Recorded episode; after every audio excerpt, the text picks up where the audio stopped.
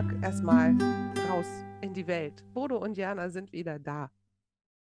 Hi, schön dich zu hören. Lang nicht gehört. Jana, ich habe dich fast nicht mehr erkannt. Quatsch. Nach der Corona-Pause oder wie heißt das noch? Ich weiß nicht genau, wie man das Knockout nennt. Also, ich glaube, wir hatten einen Knockout. Du klingst noch 10% nasal und ich glaube so 22,5%. Also das ist eine unangenehm langwierige Sache, aber wir sind ja schon wieder hartnäckig, genau, das ist es. Ich falle dir jetzt mal ein, zweimal ins Wort, weil die Kritiker darauf bestehen, dass ich das mache. Oh, ich habe gehört, man sollte es nicht machen. Ich habe gehört, dass der Bodo der Jana nicht immer ins Wort fallen soll. Ja, aber was heißt das schon? Ne? Ja. Der Prozess geht langsam, aber immer weiter. Genau, das ist tatsächlich ziemlich doof gewesen. Ich habe es vermisst. Ich habe unseren Podcast richtig vermisst. Auch das Quatschen mit dir habe ich vermisst. Das hat sich so schön eingefügt in unseren Alltag. Mhm. Ja, und das geht mir jetzt so ein bisschen runter wie Sonnenblumenöl. Mhm. Ja, und was haben wir alles? Haben wir? Ja, schieß los. Wir sind ja ganz wuschig geworden durch diese 3,5 Wochen irgendwo raus aus dem ganzen Geschehen. Also unvorbereitet. Und da ist ja so viel passiert. Wir haben ja recherchiert, untersucht, Informationen geholt, denn wir waren ja beide, sagen wir mal, unerfahren mit Äpfeln, Apfelernte, wir haben ja wahrscheinlich gar keinen Apfelbaum erkannt und so weiter und dass wir in einer Apfelregion sind. Ganz so weit würde ich nicht gehen, also wir wussten schon, was ein Apfel ist und ich habe tatsächlich auch einen Apfelbaum im Garten, einen selbstgezogenen, kleinen, aber tatsächlich haben wir recherchiert, vor allen Dingen, du hast sehr viel recherchiert und du hast auch jemanden getroffen, einen Fachmann, einen Experten. So, das war schon mal gut. Und jetzt kommen wir zu dem Namen des Experten. Genau. Das ist der Martin Holzpotz und er ist hier in unserer Region recht bekannt, weil er sich stark engagiert im Bereich Apfelanbau, Ernten und Saft herstellen. Er hat also eine riesige Saftpresse, eine mobile, mit der er rumfährt und zu denjenigen, die dann die Äpfel geerntet haben, dann die Säfte macht. Frag mich nicht. Also er ist da sehr aktiv und ich war total happy, ihn zu treffen. Und zwar haben wir uns an einem Platz getroffen, das würdest du nicht glauben, ja, in dem Kurpark von Nettersheim. Wie kann denn Nettersheim einen Kurpark haben? Es ist doch nicht Bad Nettersheim, oder habe ich was verpasst? Das habe ich mich auch gefragt und den Martin auch. Der Martin hat mir das erklärt, dass Nettersheim Bad Nettersheim geheißen hat. Das ist etwas über 100 Jahre her. Und die haben den Status verloren, weil irgendwelche Umweltauflagen, mein Gott, ein schweres Wort, Auflagen, nicht erfüllt waren. Und dann dauert das relativ lange, um den wieder zu bekommen. Und ich glaube, ganz ernsthaft hat im Moment Nettersheim andere Sorgen, als diesen Status wieder zu bekommen. Jedenfalls ganz lange Rede, kurzer Sinn hätte ich fast gesagt. Es ist ein kleiner Kurpark übrig geblieben. Daneben sind Gebäude, und zwar ein Verwaltungsteil und. Das sind alte Häuser, die heute bewohnt werden und zu regulären Wohnungen umgebaut worden sind. Aber der Kurpark mit seiner Wiese und den Bäumen ist noch vorhanden. Da sind dann nämlich Apfelbäume drauf. Ja, also es passt hier direkt zu unserem Thema. Und dieser Bereich des Kurparks ist teilweise neu angelegt worden. Ich meine, es wären schon einige Bäume gepflanzt worden. Die sind jetzt ein paar Jahre alt. Und hier sollen verschiedene Sorten gezeigt werden und ein Weg wird dort angelegt, das wird im Frühjahr sein, dass dann der Besucher von Nettersheim durch den Kurpark gehen kann und sich bei dieser Apfelbaumwiese erkundigen kann, hey, da gibt es ja Informationen über die verschiedenen Sorten, was die brauchen, wozu die verwendet werden. Ja, also eine spannende Sache, wieder was zu lernen. Nicht also nur das draußen ist rumlaufen. Jetzt, ja, ich habe jetzt so gespannt zugehört. Also das ist aber in Planung mit diesen Infotafeln zu den Bäumen oder sind die schon da? Ja, die sind schon vorbereitet. Was jetzt fehlt, ist der Weg und auch wieder der Hinweis. Natürlich hat Nettersheim ganz viele andere Projekte zu machen, aber das ist ganz klar in der Pipeline und man rechnet fest damit, dass das zum nächsten Frühjahr in Angriff genommen wird. Die Tafeln, soweit ich weiß, sind auch schon in Vorbereitung. Also das wird sehr sorgfältig und liebevoll gemacht, muss man wirklich sagen. Es gibt ja in Nettersheim dann auch noch eine biologische Station, nennt sich das. Die ist in dem Ortskern drin und die beschäftigen sich auch sehr stark mit den Äpfeln durchaus. Das ich glaube, ist du echt hattest schön. Mir ja einen kleinen Zettel mitgegeben. Hatte ich, aber das ist ja schon so lange her. Ich hoffe, du hattest ja, den Martin noch... Ja, ist schon ein bisschen vergilbt, der Zettel. Und meine Schrift kann ich auch später kaum lesen, aber ich erkenne daraus, du hattest gefragt, wie alt denn so ein Bäumchen wird, der Äpfel da trägt. Ne? So genau. Also ich kann dir auch sagen, warum ich das gefragt habe. Wir haben aus einem Apfelkern eines Supermarktapfels haben wir hier zu Hause einen Apfel gezogen. Also nicht ich, sondern die Kinder vorrangig. Der stand dann 2 Jahre im Blumentopf auf der Fensterbank. Dann hat er einen etwas größeren Topf gekriegt und stand draußen unterm Dach. Und mittlerweile steht er das 2. Jahr eingebuddelt im Garten, hat so knapp 1,20 Meter Größe. Ja, wir haben uns gefragt, wie alt wird der, wie lange braucht der, bis der Äpfel tragen kann. Also der Durchmesser seines Stamms ist maximal daumendick. Also das ist wirklich noch ein zartes Pflänzchen und das hat jetzt bestimmt schon 6 Jahre auf dem Buckel. Also es hat auf jeden Fall schon Freude gemacht, was ich da so entnehme. Denn wenn sowas wächst und 1,20 Meter finde ich schon ganz schön groß. Das ist super. Ja. Aber wann können wir denn Äpfel ernten? Wie alt wird 1,20 Meter? 1,20 Meter?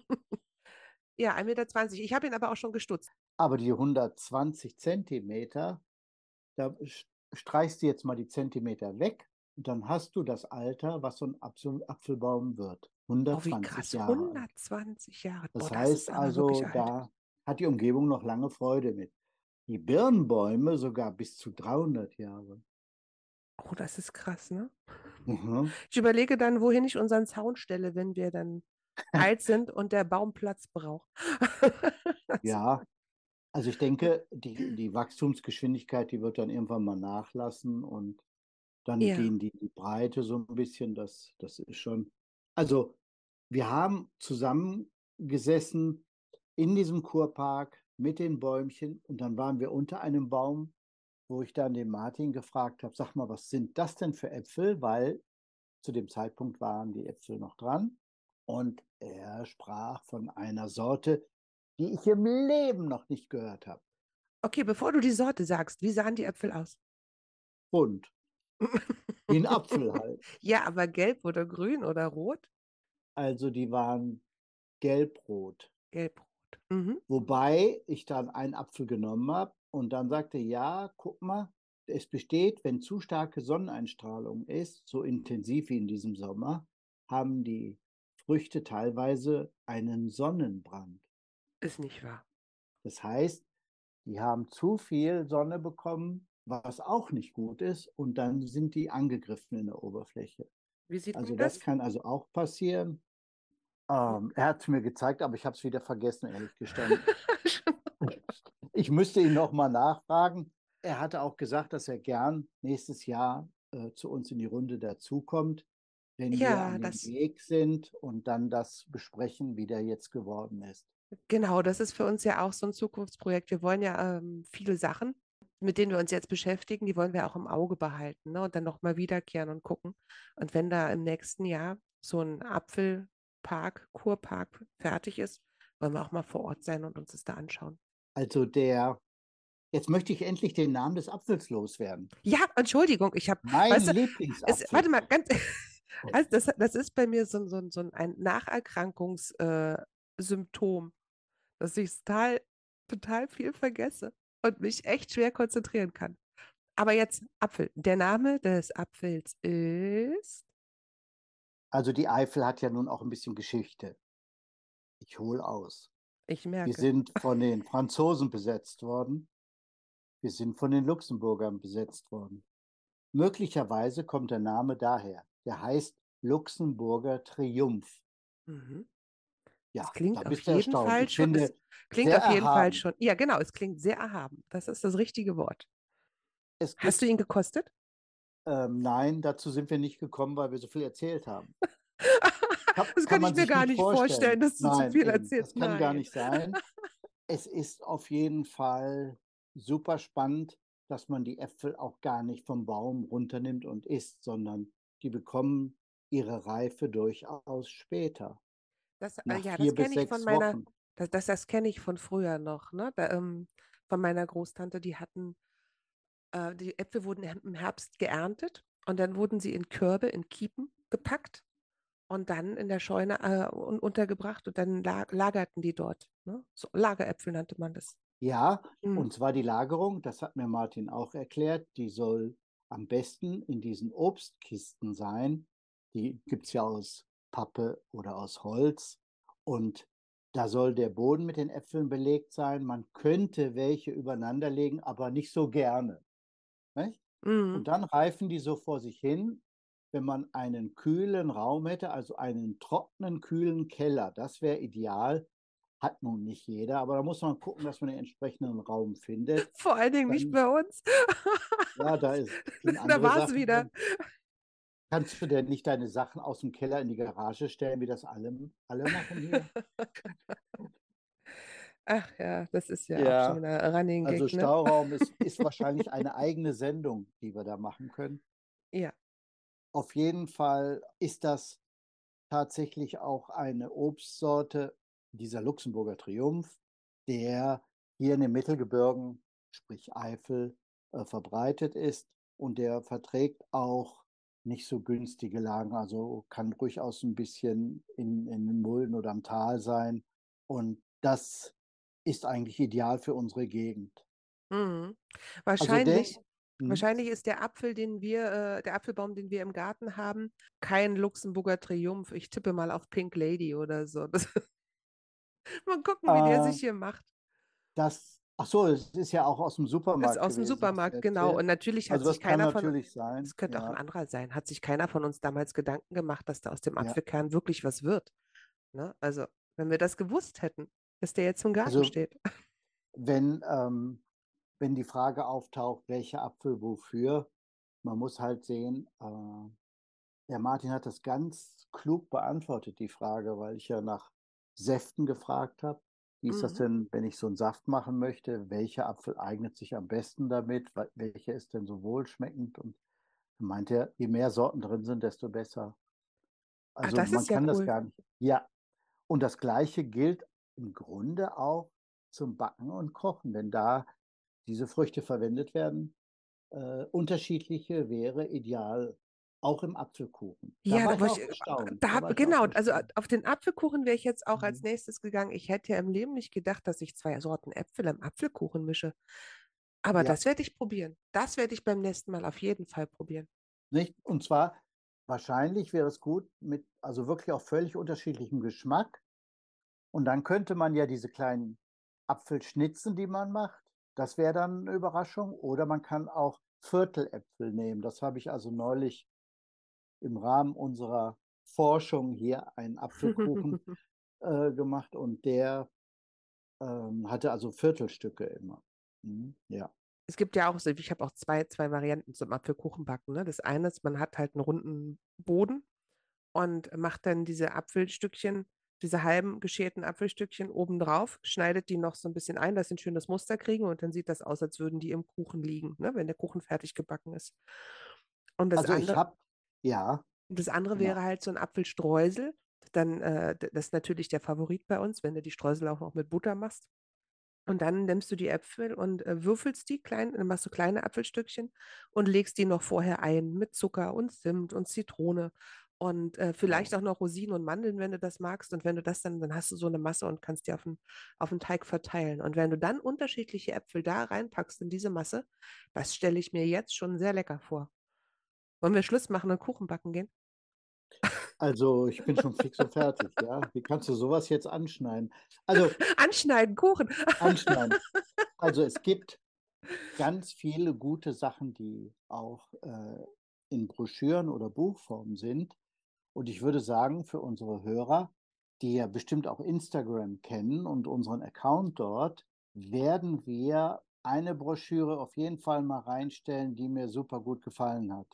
Ja, wie heißt die? Weißt du das aus dem Kopf? Das ist Umwelt NRW im Bereich Naturschutz und die heißt Streuobstwiese, naturnaher Lebensraum in der Kulturlandschaft. Ja, Anlage, Pflege und Produktvermarktung. Mhm. Und dann stehen auch die einzelnen Sorten drin. Du, das sind 1, 2, 3, 4 Seiten mit Namen von Äpfeln. Zum Beispiel gibt es den Weißer Winterglockenapfel oder das klingt schön. Ja, westfälischer Frühapfel oder einen Tannenkrüger, einen Tulpenapfel. Es gibt einen Rote Sternrette. Dann gibt es einen roten Boskop. Boskop habe ich schon mal gehört. Ich dachte schon, du sagst nie was, was ich schon mal gehört habe. Ja, es gibt Schöne aus Boskop. Das scheint ein Ort zu sein, irgendwie Boskop. Ich weiß nicht, was schreibt sich Schöne mit 2 O, ne? Burscheid. Mhm. Ja doch, das könnte sein. Ist ja auch Bergische Land da oben rauf. Dann gibt es den Rheinischen Krummstiel und so weiter und so fort. Also ich mache mal einen mit A, die sind alphabetisch. Gewürzluiken, also was es alles gibt. Also ich sagte dir, es gibt viele Sorten. Und die alten Sorten, sagt man, die werden immer weniger. Und das Angebot ist im Grunde so ein bisschen wenig abwechslungsreich. Also es gibt nur wenige Sorten. Das ist ein bisschen so wie mit den Hühnern. Ne? Ich habe ja schon vor längerer Zeit erzählt, dass ich mir Hühner anschaffen möchte. Da stehst du ja auch dann vor dem Gedanken, so alte Sorten. Du kriegst die ganzen alten Rassen oder jetzt bei den Bäumen die alten Sorten wahrscheinlich gar nicht so einfach. Ne? Also im Baumarkt kriegst du sie wahrscheinlich nicht. Da musst du dich schon fachkundig machen und an der entsprechenden Baumschule suchen. Ja, und dann auch Geduld mitbringen. Ne? Aber finde ich krass. Also ich finde das auch gut, dass man das noch weiß, dass wir das jetzt so erfahren, wie viele Sorten es gibt. Und eben nicht nur die 3, 4 aus dem Granny Smith kenne ich noch aus dem Supermarkt, siehst du? Aber das sind so die Klassiker aus dem Supermarkt. Ja, es gibt noch was zu sagen. Und zwar habe ich dann von Martin 2 riesige Obstkisten mit Äpfeln bekommen. Und die habe ich mit auf die Buchmesse genommen. Nicht die Buchmesse in Frankfurt, sondern die Buchmesse in Nettersheim. Schon wieder Nettersheim. Ja, also aber es hat eine Buchmesse gegeben in Nettersheim und zwar, ich meine, das 8. oder 9. Mal, nein, 8. Mal ist die veranstaltet worden. Genau, weil sie ist ja ausgefallen durch Corona. Ja, 2 Jahre so. Pause und Corona. Und irgendwann mal in der Gründungsphase haben aus einem Kneippgespräch, warst du nicht dabei sogar, wo ihr gesagt habt, Mensch, wir machen mal eine Buchmesse in Nettersheim. Und das war die Frage statt im Raum, wäre das nicht auch was, dass Nettersheim auch eine Buchmesse macht? Müssen doch nicht alle nach Frankfurt fahren oder ausschließlich. Ja, da war ich dabei. Das war da saßen wir in der Eisdiele. Ja, diese berühmte Eisdiele. Das wird wahrscheinlich im Laufe des Podcasts, nicht in diesem, aber in weiteren Folgen, noch mehr davon zu hören sein, habe ich gehört. Also jedenfalls, die Buchmesse findet immer im November statt. Ja, es war immer das 3. November im Jahr. Das 3. Oh, siehst du, ich bin wirklich durch. Es war immer das 3. Wochenende im November, wenn ich mich recht entsinne. Und dann ist es aber aufgrund der Bedenken, dass wir vielleicht wieder in den Lockdown rutschen könnten oder was auch immer, ist es dann vorverlegt worden in den Oktober, in die Ferien. Ja. Weil auch, glaube ich, angedacht das war also zunächst immer im Naturzentrum. Das hat ja einen großen Saal und Vorräume. Ist ziemlich großzügig ausgelegt. Auch mit vielen Parkplätzen. Und man kann mit dem Zug hinkommen. Ist direkt neben dem Bahnhof. Mhm. Das hat man ein bisschen, die Location für dieses Jahr dann verändert. Und zwar in dem alten Kloster. Genau, vorher sollte es in die Schule und jetzt ist es im Kloster gewesen. Genau. Das ist jetzt schön aufgearbeitet worden, das Kloster. Das ist innen drin quasi neu, also sehr schön hell, kommt viel Licht rein durch die großen Fenster. Also es ist sehr schön geworden und dann gibt es Räumlichkeiten inklusive der Kapelle. In der Kapelle waren dann die größeren Veranstaltungen. 60 Zuhörer oder Leser haben da drin Platz gefunden und dann sind eben die Autoren da gewesen, dann wurden Lesungen gemacht und der Künstlertreff in Nettersheim hat auch eine Autorenrunde gemacht, wo also 4 Autoren bzw. Künstler über bestimmte Dinge, über ihre Vorhaben und Dinge, die sie an Projekten haben, diskutiert haben.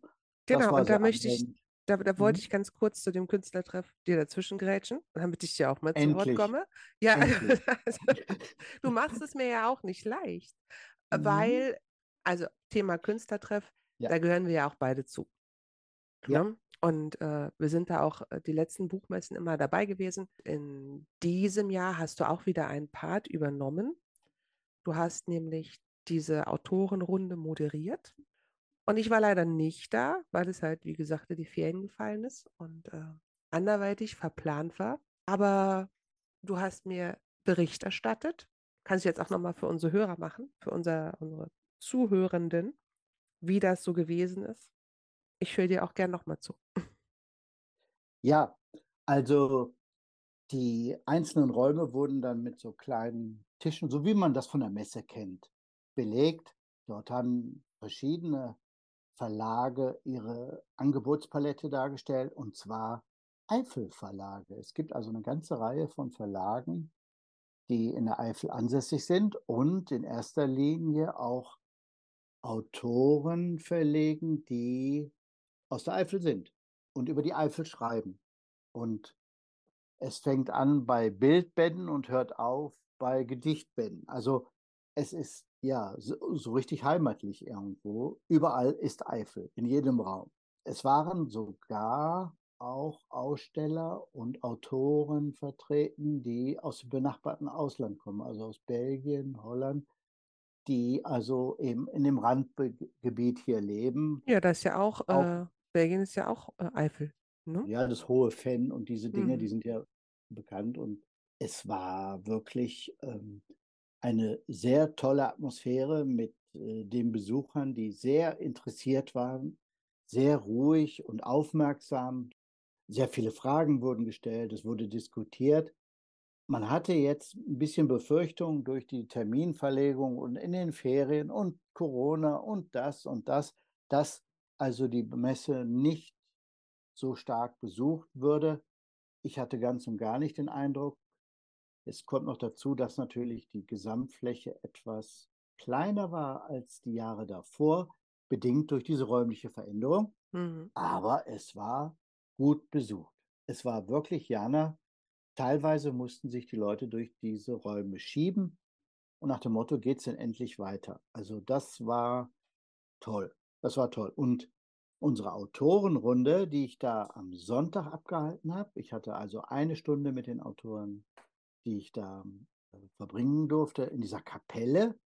Ich habe die Fotos und die Videos gesehen, das ist war ein sehr schönes Ambiente, das sah wirklich schön aus. Und die Besucher waren sehr aufmerksam, sehr engagiert, und ich hatte wirklich den Eindruck, Jana, als wären die bei mir im Wohnzimmer und wir sitzen zusammen und unterhalten uns über Literatur. Also es war wunderbar. Es war auch ja auch eine gelungene Mischung, ne? Also es ging ja um von ein Sachbuch über Pilze, ist jemand, der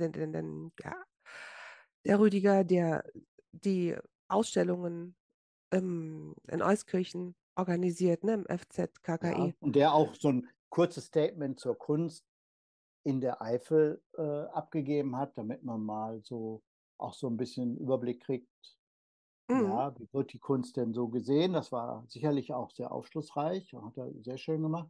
Genau, dann war die Katja Kleiber Hildegard da. Hildegard Hehn, ja. Genau. Ja, die eigentlich nie ein Buch schreiben wollte, aber jetzt eins geschrieben hat, und nicht nur das, die hat daraus ein Hörbuch gemacht und ich weiß nicht was. Also ja, eine ganz tolle Sache. Und dann eben auch Katja Kleiber mit ihrem Eifel-Krimi. Mhm. Es ist nicht nur ein einfacher Eifel-Krimi gewesen, sondern sie hat also die Natur sehr intensiv und so Besonderheiten der Eifel eingepflegt, möchte ich mal sagen, in ihrem Buch. wir hatten das Buch Eifelhexe. Das kenne ich, das. Na, das ist. Habe ich im Schrank.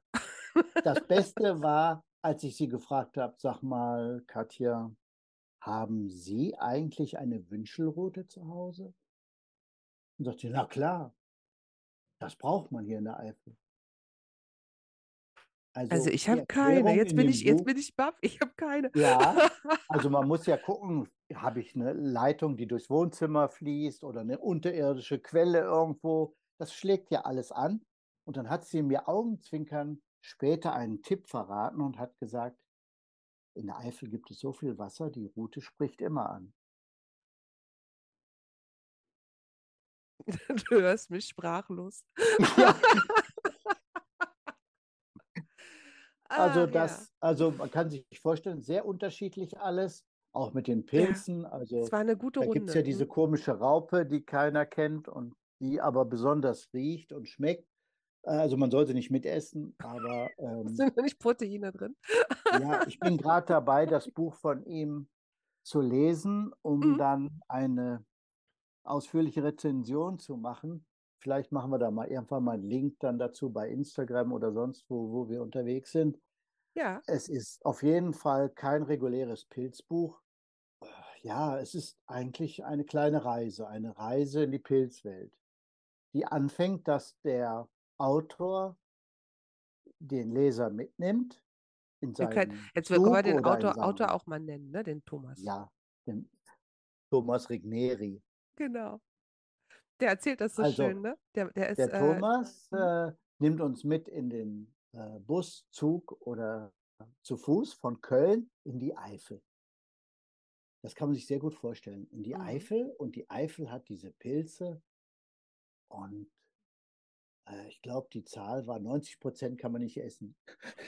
Ja, es gibt viel mehr Pilze, als wir uns vorstellen können und essen wollen. Also es ist irre. Was besonders ist an dem Buch, dass dieses Buch keine Fotos drin hat. Denn der Pilz, so viel habe ich schon gelesen und gelernt, verändert sein Aussehen. Ja, so wie wir quasi. Ne? Wir sehen ja mit 15 nicht... mit sieht nicht so aus wie mit 15 oder so. Oder nein, umgekehrt. Das glaube ich nicht. Das glaube ich nicht. Also jedenfalls so ein Pilz verändert sich und wenn man das Foto reift. Macht. Genau. Ja, hoffentlich hört der Tom nicht zu. Also der Pilz verändert sein Aussehen, Farbe und auch tatsächlich die Gestalt verändert sich. Besonders einen starken Sprung gibt es von dem Jungpilz zum genussfertigen Pilz. Also da ist schon, manche Pilze kann man eben dann noch nicht essen. Die sind dann auch nicht so genießbar. Und von daher ist es hilfreich, wenn man Illustrationen hat, die in etwa das zeigen und nicht so realistisch im Foto, weil der Pilzsammler, der Laie, so wie ich zum Beispiel, ich würde mit dem Buch da rumrennen und vergleichen und feststellen, es gibt gar nicht solche Pilze, die da im Buch sind.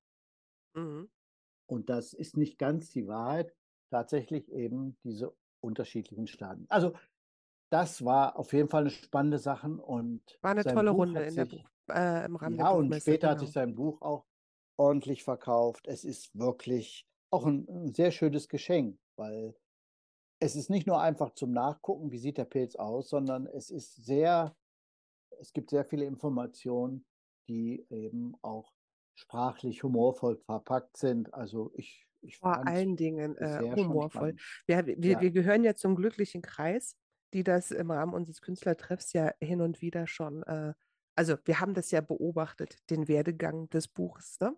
Und was glaubst du denn, wie viele Jahre er da dran gesessen hat? Na, 3 Jahre waren es mindestens. Wir haben, also mindestens 3 Jahre hat er uns davon auch schon berichtet. Aber es ist auch noch das Corona-Jahr dazwischen, das vergesse ich gern. Also lass es 4 sein. Ich weiß es nicht. 8. 8 Jahre, na guck mal. Dann hat er schon so lange vorher dran gearbeitet und dann irgendwann ist er mal damit rausgerückt zu uns. Aber er hat uns halt hin und wieder ein paar Passagen vorgelesen. Ja. Und ich fand immer so schön, dass das... so schön verständlich war. Also ich mag ja seinen wissenschaftlichen Ansatz auch immer so, ne? Also wie er das so macht. Ne? Er hat eine unglaublich tolle Art, die Sachverhalte klar und einfach zu formulieren, so dass es auch wirklich jeder versteht und dass es auch noch interessant ist. Ja, ohne dass es direkt leichte Sprache ist. Nee, ne? Sprache, die haut mich ja total um. Nee, er macht es nicht so, ich meinte, er macht es nicht so oberlehrerhaft, sondern so auf Augenniveau, auf Augenhöhe. Angenehm. Ne? So. Ja, das ist einfach angenehm. Es ist halt immer sehr schön. Naja, und deswegen habe ich mich auch sehr gefreut, dass das Buch fertig geworden ist und auch zur Buchmesse unterwegs sein durfte. Und weißt du was? Wir haben so viele Themen angefangen und aufgeschoben, dadurch, dass wir ja beide uns mal für einen gewissen Zeitraum verabschieden mussten. Ich habe auch noch so viel mit dir zu bequatschen. Wollen wir das einfach beim nächsten Mal mit dranhängen? Ja, also, ich glaube, wir haben noch 2 Minuten grob. Dann würde ich dir gerne sagen, welches Thema wir hier noch gar nicht hatten. Und zwar fürs nächste Mal. Wir hatten ja, du hast ja von Martin gesprochen. Ja. Und wir hatten ja kürzlich, ist ja auch schon wieder durch, St. Martin. Ja. Und zu St. Martin gibt es ja verschiedene Bräuche. Da wollte ich gerne wissen, wie du unterwegs warst und was wir so gemacht haben. Dann sage ich unseren Hörern, wie ich das früher gemacht habe. Genau, St. Martin früher und St. Martin heute. Ja, ich habe in den Kalender geguckt und gesehen, morgen ist St. Martin. Habe mir einen Zettel ins Auto gelegt, nicht vergessen. Ins Auto aber dann nach warten Köln wir dann zu Ikea. Dann gucken wir mal. Dann machen wir direkt beim nächsten. Dann machen wir für heute erstmal Schluss. Ja. Und greifen das direkt auf fürs nächste Mal, wie das mit St. Martin und Köln und bei Ikea war. Aber zum Abschluss grätsche ich dir noch mal rein, weil klar. Ich bin ja aus der Form. Vergessen. Du hast ja eben auch was vergessen. Dann ist das Corona-mäßig aktuell. Also, wir sind ja disziplinarisch gesehen, auch wenn man es nicht glaubt, ganz schön strikt, weil wir wollen unseren Hörern nicht mehr als die 30 Minuten oder 33 Minuten, je nachdem, nicht aufs Auge drücken. Es gibt andere Podcasts, die da 60, 80, 90, 120 Minuten machen und manchmal nur 15. Es wurde mir vorgeschlagen, es gibt auch 24-Stunden-Podcasts. Ob wir nicht mal einen 24-Stunden-Podcast machen? Das kann niemals aus der Familie gekommen sein, Jana. Nein, das kommt niemals aus der Familie. Das kann ich mir nicht vorstellen. Oder wollen die uns beschäftigen? Ein Schelm, der Böses dabei denkt. Tatsächlich war so die Sache, ne? Ob überhaupt irgendjemand Interesse daran hat, uns den ganzen Tag zuzuhören, wie wir versuchen, uns über Wasser zu halten. Und ich weiß es nicht. Ich weiß nicht, ob wir dafür das geeignete Personal sind. Aber ich wollte nur mal sagen, es stand schon auf dem Angebotstableau. 30 Minuten ist okay, ne? Ja. Also dann, vielen Dank fürs Zuhören, lieber Bodo. Wir hören uns ganz bald. Und viel Spaß beim Apfelkuchenbacken. Ja. Ich mache daraus einen Saft und dann haben wir quasi so eine Art Saft-Podcast. Ne?